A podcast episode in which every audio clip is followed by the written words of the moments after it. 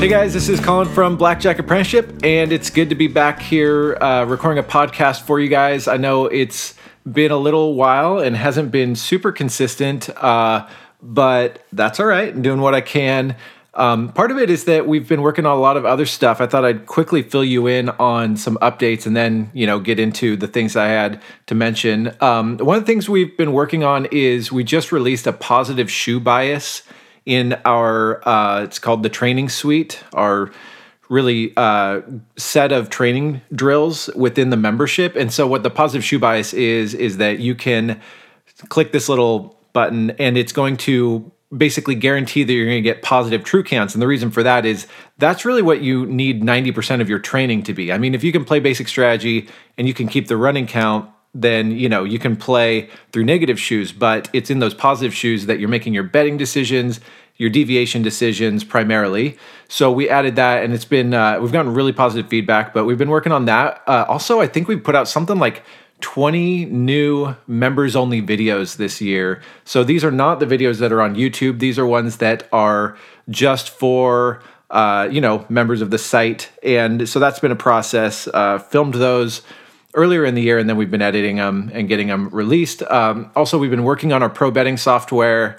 Um, we're, we're working on some new rules and we're working on just uh, some features to make it better. And, and that's just always a process, software development. And we are just, I think this week, releasing uh, an Android app. We've had an iOS app for, I want to say, 12 years now.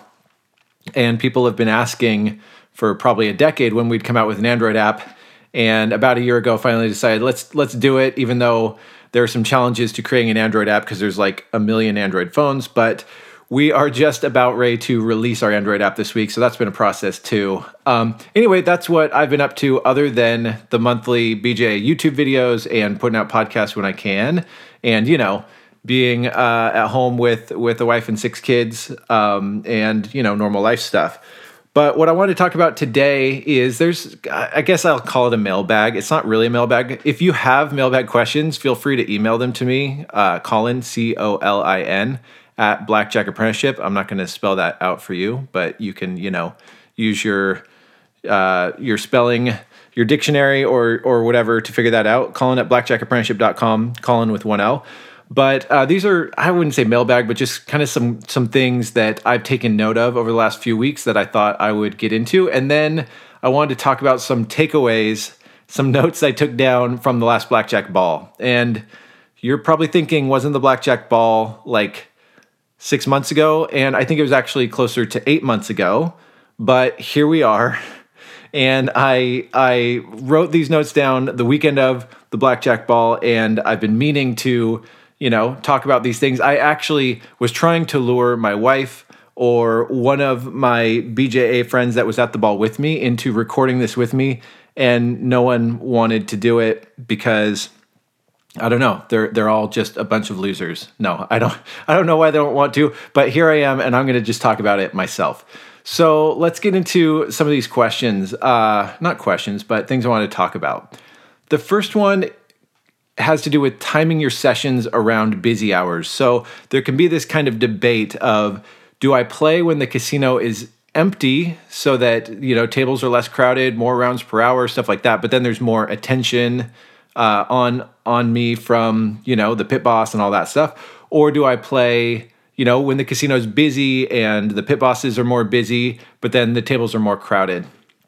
Well, you know it's it's I think it really comes down to what you care more about uh, EV per hour or or cover. And then I'll get into kind of a, a creative, the way that I've always liked to do it. But the problem, if you're playing when it's empty, is you're getting extra heat. And you know, if you want to try to last longer, you know, if you're the only person in a casino that's throwing out, you know, black action, throwing out $100 bets or purple action, $500 bets or whatever, you know, that's going to stand out much more than when the casino's busy and the pit boss is running all over the place. So you're going to get extra extra scrutiny. But if you're playing a table heads up as opposed to a full table, you're going to be playing even in COVID uh, times where a full table is three people. You're still going to be playing twice as many rounds per hour. So you know you can generate twice as much per hour. So you have to kind of say, well, is the heat worth it? you know, um, getting twice as much attention, is that going to be, you know, worth it to make twice as much money per hour?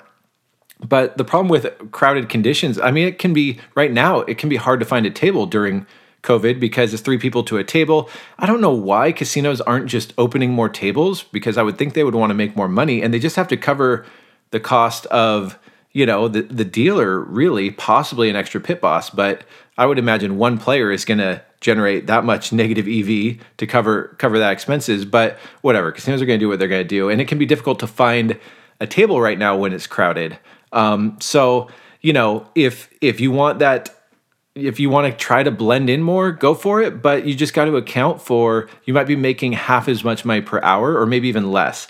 So, what I really settled on when I was playing full time was to try to play those like pre peak hours or post peak hours. So, uh, my favorite days of the week were Thursday and Sunday. Thursday, casinos seem to be kind of opening up more tables, preparing for the weekend because, you know, Thursday is the new Friday or whatever. Like they have more tables open on Thursday than they do Monday, Tuesday, Wednesday, especially Thursday evening.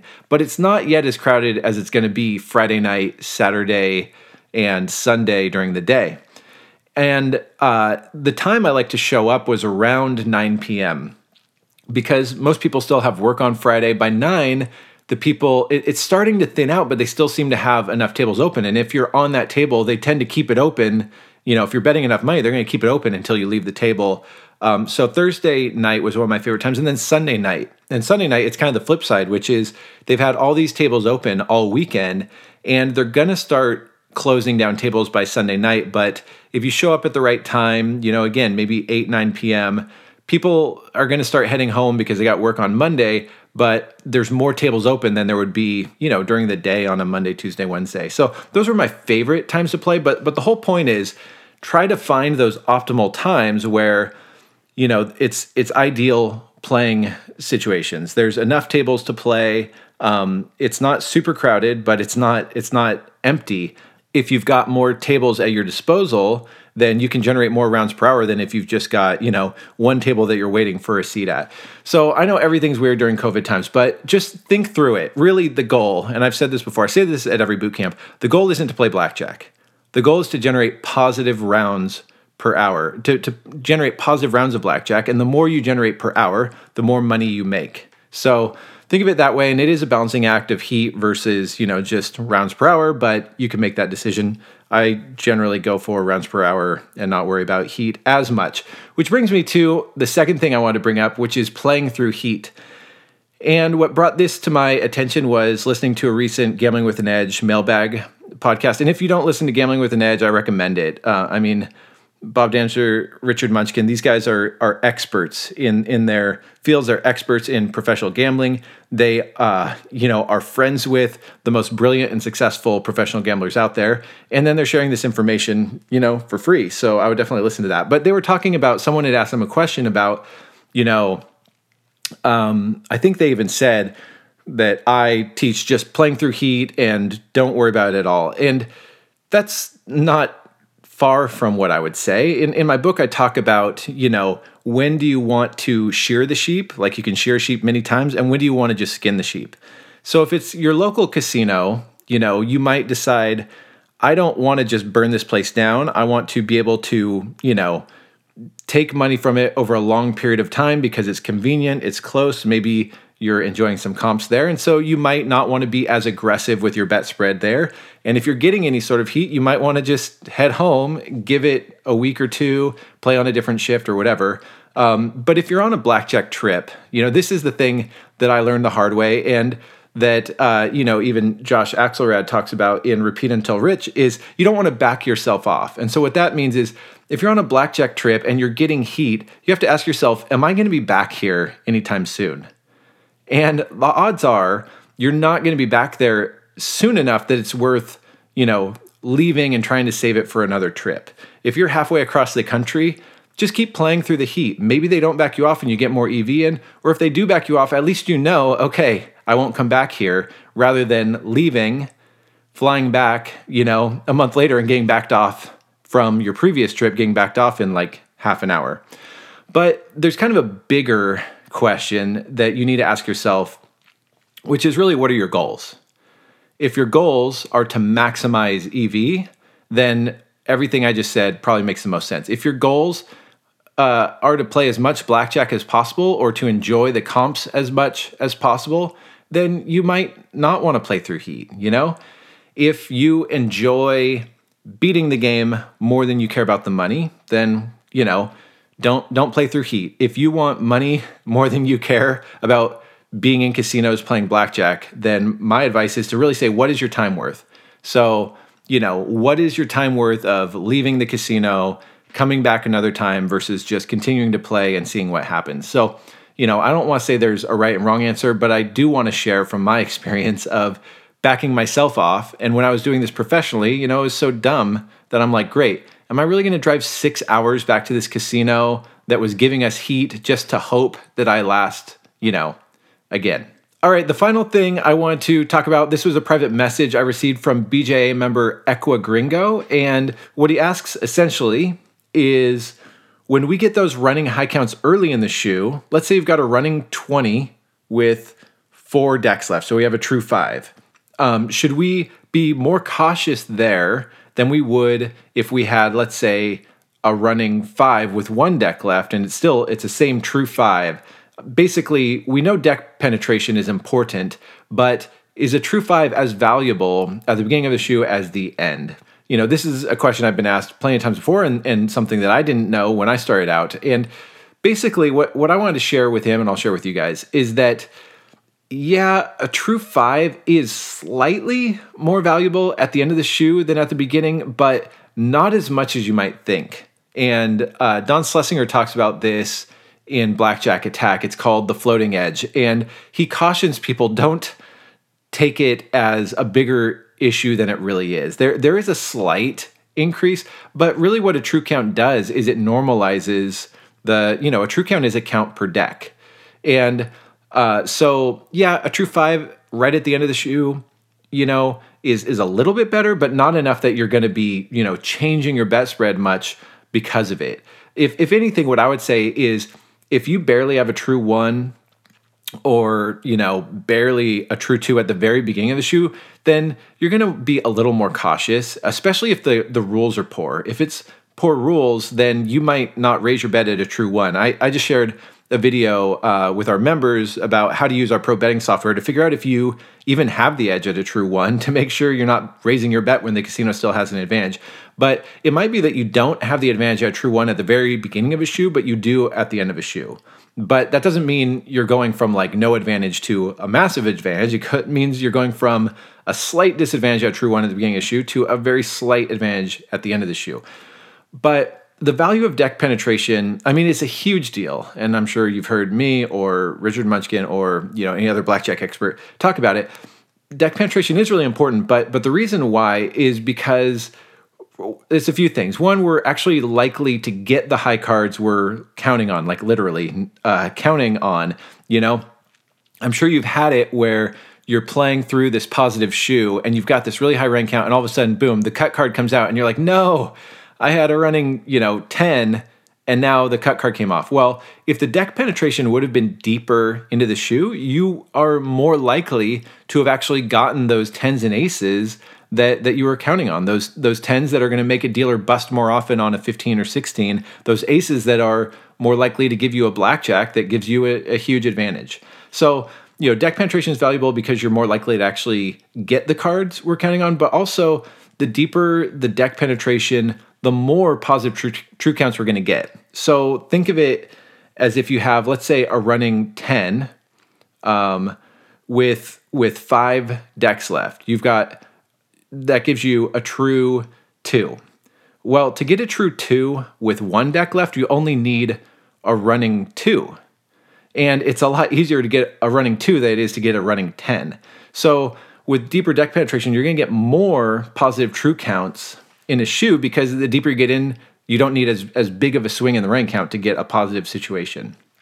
Well, if on top of that, um, those true counts are going to last longer with with better deck penetration. Let's say you have a running 10. Well, the deeper you get into the shoe, the you know like that example of the cut card coming out if you could have if you could have continued to bet when you have those positive counts it's just more positive bets per hour so my point is deck penetration is really important but don't just say oh a true five at the beginning of the shoe isn't very valuable. A true five at the end of the shoe is valuable. No they're both valuable. Follow the betting software and trust the math and it will all work out. Okay Hopefully that makes sense to you guys. I wanted to now transition into talking about a few takeaways from the Blackjack Ball. So, for those who don't know, the Blackjack Ball is an annual event. It's been going on for 23 years. It was started by Max Rubin, and he hosts it. And it's it's a group of I don't know 100, 150 uh, people that I think it's called like the greatest blackjack players in the world.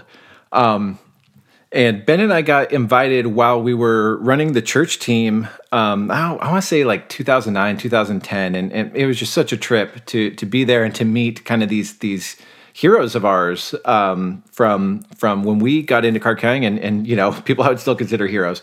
But uh, I've been going most years since then, and uh, continue to go. Bring my wife, and um, always enjoy it. It's it's it's really a, a unique opportunity, but. I want to share just a few takeaways from it. Um, the, the first one is that we tend to gravitate to the people we most identify with. So when when I was there this last time, this was the second or third year in a row where um, my group it was five BJA people, so myself, my wife, and, and three other BJA people, and we shared a table for the second or third year in a row with with a group of people from what I think is called the big team.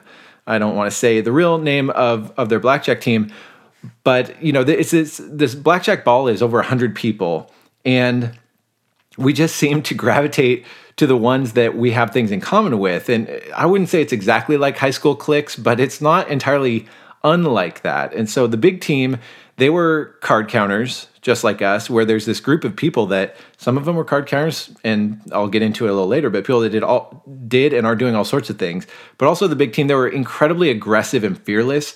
And actually a lot of the church team was influenced by or modeled after uh, this this blackjack team, the big team, and as a result, a lot of even the BJ philosophy is modeled after them. You know, this is people that said, "Hey, we're here to beat casinos with card counting for as much money as possible," and they did. They beat casinos for millions and millions of dollars, as did the church team, and now you know. Uh, collectively, members at BJ have beaten casinos for many millions of dollars. Casinos, if you're listening, uh, forget that I just said that. So um, the the fun thing was we, we, actually didn't spend all this time talking about blackjack or back offs or anything like that. we're discussing family and hobbies and you know this this big get together that we did that they were at um, you know the the year before six months before.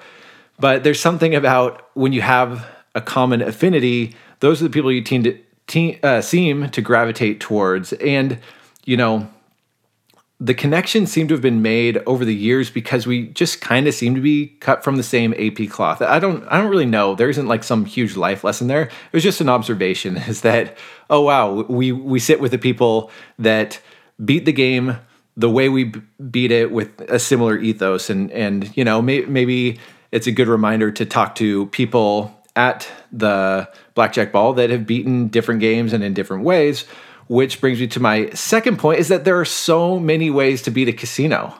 And I, I think it's kind of funny at this point. I mean, it's not funny, but but there's some irony. It's called the blackjack ball. And I think it's because most people got into professional gambling through blackjack and card counting, but there are not a ton of people in the room because I, I try to talk to as many people as possible, not a ton of people in the room that play blackjack anymore. Um, but there are people that are like Tommy Hyland, they're still exclusively counting cards for a living. Um, there are people that ran major blackjack teams. There are people that hole card professionally, people beating comps for a living. There are a, a few people there that have beaten horse races for billions of dollars, and maybe they started out as a card counter, um, but transitioned into you know into horse race handicapping. There are people there that have beaten card craps and uh, video poker. I'm thinking of you, Bob Dancer. There are poker pros in in the room and people who use shoe computers when they were legal. People that have written more about blackjack than have ever played it, um, and people that quickly transitioned from beating blackjack to beating the markets. So it's just a really diverse group, which can make discussions really fun or it can make discussions a dead end street really quickly. I, I don't know how many times I've tried to start a conversation with someone and say, "Oh, you know what? What do you do?" And they're like, "Oh, I don't talk about it." okay, well, do, do you play blackjack? Mm, not really. Okay, and you know, it's like the conversation's over because they don't want to give give away their secret game, which I'm not asking for. But you know, it, it it's can be fun and really interesting. I've had great conversations with people that have beaten, you know, like I said, markets and and horses and all sorts of stuff, or it can be people that's hard hard to like find that common ground. But uh, regardless, whatever, it's a unique, diverse group, and and uh, hopefully, you know, if you get further into your advantage play career, it might be that you completely stick with card counting, like like I have done. Um, but it doesn't hurt to meet people that think differently and do different things because, you know, even if you don't play the games they do or the way they do, you can still learn from them and vice versa. And having an open mind and thinking critically is absolutely going to you know uh, give you a greater chance of success over your career. So the third takeaway i don't, I don't know if i called it i guess the takeaway is that uh, my tommy hyland nightmare was only a dream so what that means is i think it was you know two or three nights before the blackjack ball i had this dream that I was talking with Tommy Hyland at the ball and saying, you know, how's blackjack going? And he says, oh, yeah, Colin, it's been really rough. I can't play at all anymore. I can't find games worth playing, and they're not letting me play at all. And I, I feel like I'm basically done. And it was like, you know, I wake up from this dream. I was like, oh no, like that's awful. I hope I hope it's not a you know a premonition or whatever. Well, fast forward to the night of the blackjack ball, and I asked Tommy how it's going, and he's like, "Yeah, it's going great. he's he playing plenty of blackjack, and you know, my my dream was only a nightmare, and it uh, it it's I guess at this point it shouldn't surprise me." That he's continuing to have as much success as he's had for decades, but there can always be that nagging fear of this thing's going away. You know, it's just a matter of time before it goes away. And there could be a day at which card counting doesn't exist, but it's definitely not 2020. You know, the only thing that's made card counting going away was literally all casinos shutting down for months. But, uh, you know, aside from that, it's not going anywhere. It was just kind of a funny anecdote I thought I'd share. And hopefully I don't have any more uh, Tommy Hyland nightmares. Um, Speaking of Tommy, he's the nicest guy. Um, he's he's come to I don't know how many blackjack boot camps and just shared his wisdom and his story. I doubt he's listening to this, but but if you are Tommy, we're incredibly thankful and grateful for you, and hope that you're doing really well. All right, number four. I just thought I'd share a few of my most memorable conversations. You know, like I said, it's a unique group of people, and I try to have good conversations with with people and, and learn from them or just hear what they're up to. And it's a, a large gathering of outside the box thinkers. So I thought I'd share a few of those. The first one was Hollywood Dave. So uh, Hollywood Dave, he wrote Hollywood Blackjack. He played on a large blackjack team, and he told me that he's currently, I don't, I, I think he's um, invested in and perhaps an advisor for a startup that is trying to be kind of like a Yelp for news media. So, you know, or, or maybe more like a Rotten Tomatoes. So we all know that that there's all sorts of media that is on this broad spectrum from accurate reporting to fake news and, you know, not on one side of the aisle, but on both, or all sorts of agendas. And I thought this was really interesting. What they're trying to do is people can you know rate and review both both news sources based on the accuracy the credibility of their articles as well as the individual journalists. And you know obviously things like that can be gamed. I know people have said rotten tomatoes people will get thousands of people to write bad reviews or to write good reviews to prop up a movie. But the idea is if if uh, people are really rating and reviewing media sources. I'm not sure what their algorithm looks like, but Yelp has done a pretty good job of this. They they know when someone's trying to fake it, and you're going to get totally like penalized or all your good reviews removed if you're trying to game the system because their unique value proposition is accurate reviews of businesses. Well, to try to create that for journalism, I think that's a really creative idea. I don't know if they'll have success with it or not, but it was interesting um, and definitely a memorable conversation. I, I remember speaking with Bill Benter. For those who don't know who he is, he is one of these people that he started out playing on a blackjack team. Um, I believe he, he's played with Richard Munchkin over the years, played with Tommy Hyland. He was one of the very early people to create the shoe computers when those were legal. But he went on to handicap horse racing. He's been incredibly successful for it. And he's just a, a kind, humble uh, horse race handicapping billionaire that dr- occasionally drives for Uber just for fun. And I don't remember exactly what I was talking to him about this time, but but the thing that stood out to me is I'm sitting there and I'm trying to ask him, you know, learn how he thinks or or what he's been up to or whatever. And I see that he keeps kind of peeking over at the blackjack table where there, there's this tournament and it's this 21 question quiz that is incredibly difficult and very little that has to do with blackjack at this point. But regardless, it's this really difficult quiz, and the top five people go to this final table. He keeps peeking over at this final table, and then he just he interrupts me and says, uh, "Yeah, I gotta I gotta go. I gotta watch the final table." Um, and I, I thought that was funny because it just you know shows that we're we're all just a bunch of normal people. He's he's a guy that sure he's made all this money through horse racing, but he's a guy that is enjoying hanging out with his friends, enjoying camaraderie, uh, enjoying this thing that Max Rubin's created and this competition that in one sense like really the only thing about is bragging rights but you know people care. People want to see who who wins it. Sometimes you win it by arm wrestling or Wii boxing. I know it has happened over the years um, you know, really ridiculous things, but whatever. You know, people are there every year for this event. I don't know if the ball is going to happen this coming year because of COVID. Um, if not, I'll be looking forward to 2022. But uh, it, it's just it's just fun to see you know these unique people, but at the end of the day, just normal people enjoying enjoying a good time. The next conversation was with uh, Dr. Ed Thorp, Ed Thorp wrote Beat the Dealer, which really started card counting. And um, you know, I've I've spoken with him, I don't know, a half dozen times over the years. I always enjoy it and and he's a you know a critical thinker. I've enjoyed listening to him on podcasts and his books and stuff like that. But uh, he wrote a little blurb for my book that came out last year, and it's on it's on the cover of the paperback version. And so I, I, thanked him in person for writing that blurb for my book, which I didn't even know if it was something like he remembered or, or if it was just, you know, Anthony Curtis said, Hey, will you do this? And, and so he said, okay, sure, write something for me or whatever. But he said he read my book and enjoyed it, which was really cool to hear.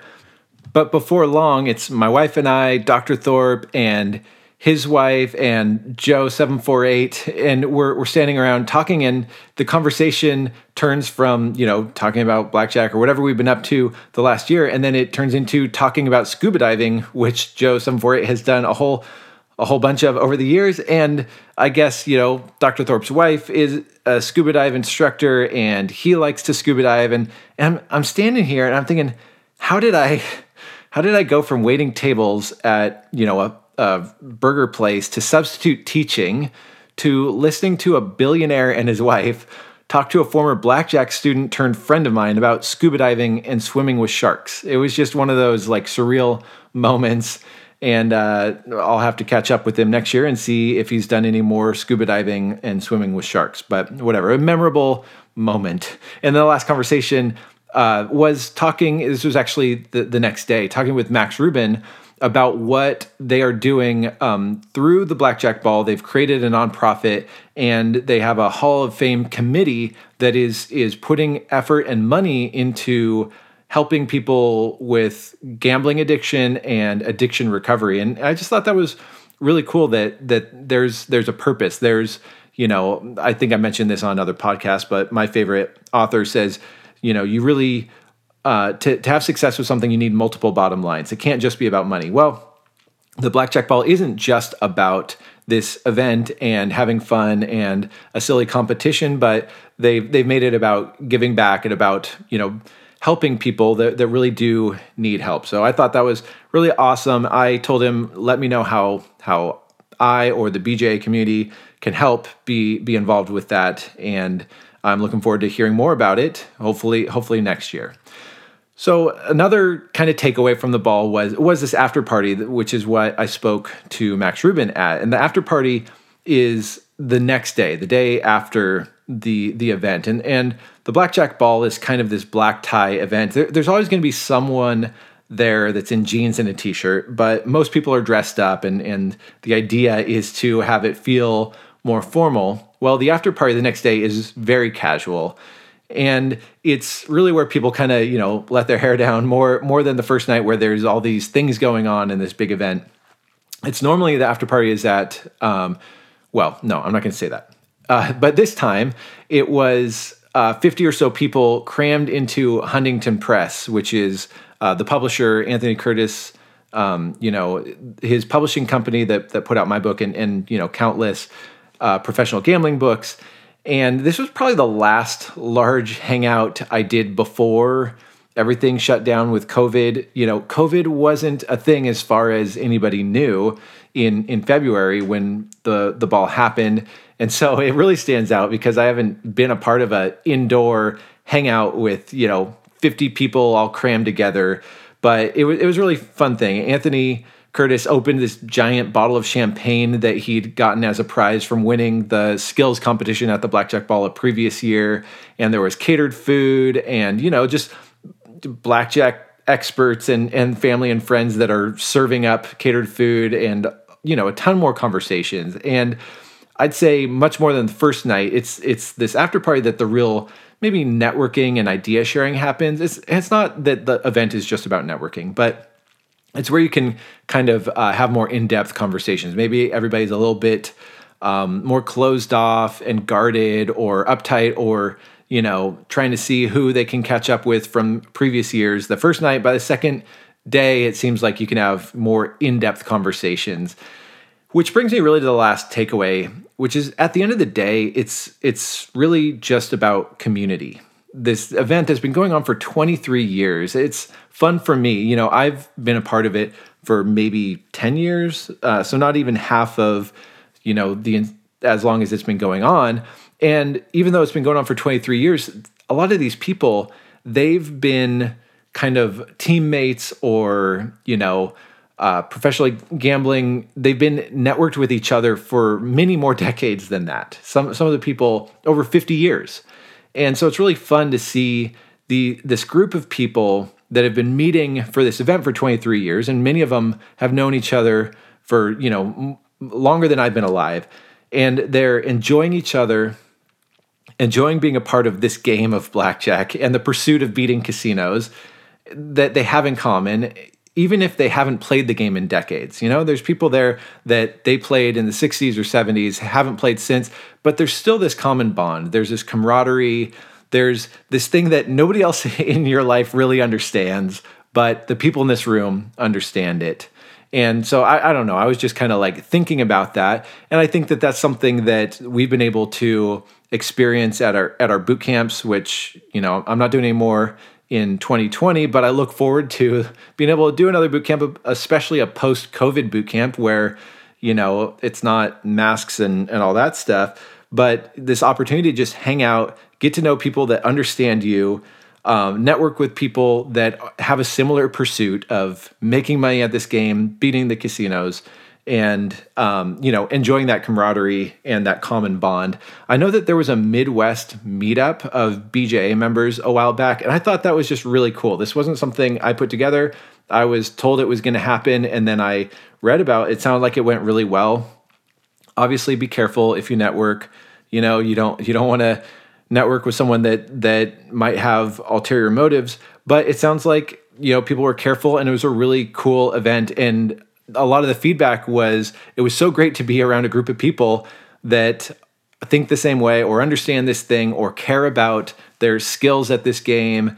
Um, and uh, I, I just, I don't know, watching at the blackjack ball just had me thinking about about how valuable community is. And and I don't recommend anyone try to beat this game without a strong support system or being a part of a community so that's that's it. I don't have anything else for you guys. I think we have a brand new video that should be out now on YouTube about 6 to 5 blackjack and I actually have some more podcasts that I'm lining up that are more interviews with people that are out there beating the game professionally right now. I'm excited to do those interviews and get those out to you guys. But if you want to find out more, you can check out blackjackapprenticeship.com. You know, we have quite a bit of free stuff, but the special sauce is all b- behind the membership area.